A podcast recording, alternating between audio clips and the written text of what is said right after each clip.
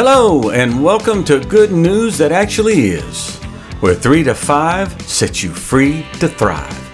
Three to five minute encouragements to help your joy by empowering your soul. I am your host, Tim Atchley.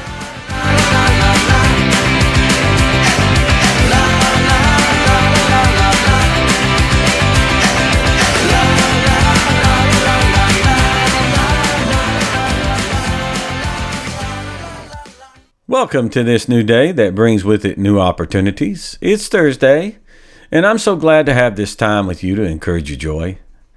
You know, throughout the world, there's a common occurrence that excites those who labor during the week.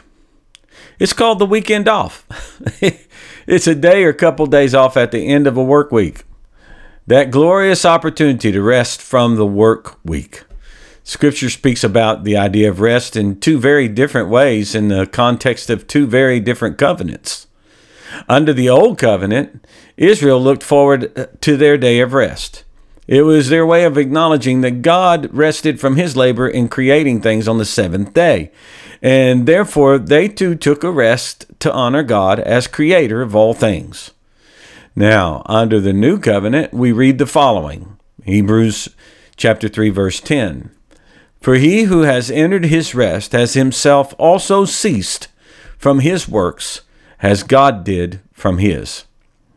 Now this is speaking of working to be made righteous, or to maintain righteousness before God. This is speaking of a gift that is given to us through Jesus.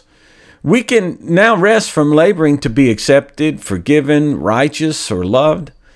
It's a free gift by grace through faith. It's not of works, otherwise you'd be able to boast about how you achieved it. See, we do not work to obtain or maintain fellowship with God. We simply put our trust in Jesus to enjoy the fruits of it. It is by means of believing that we receive the benefits afforded to us, basically, through the obedience of Jesus at the cross. See, I know our faith will produce actions in life. I get that. But we should never forget that our actions are meant to springboard off of our faith, not the other way around.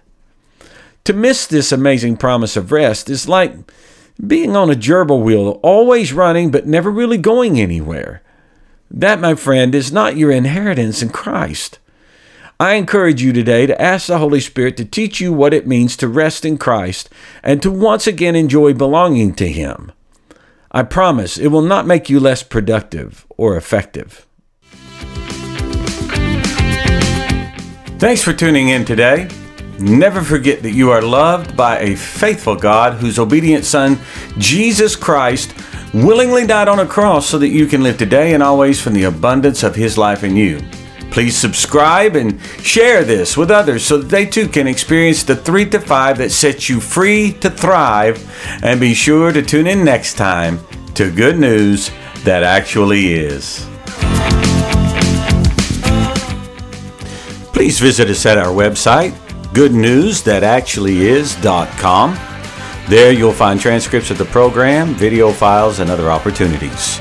We look forward to visiting with you there and ask you to subscribe. Have a great day.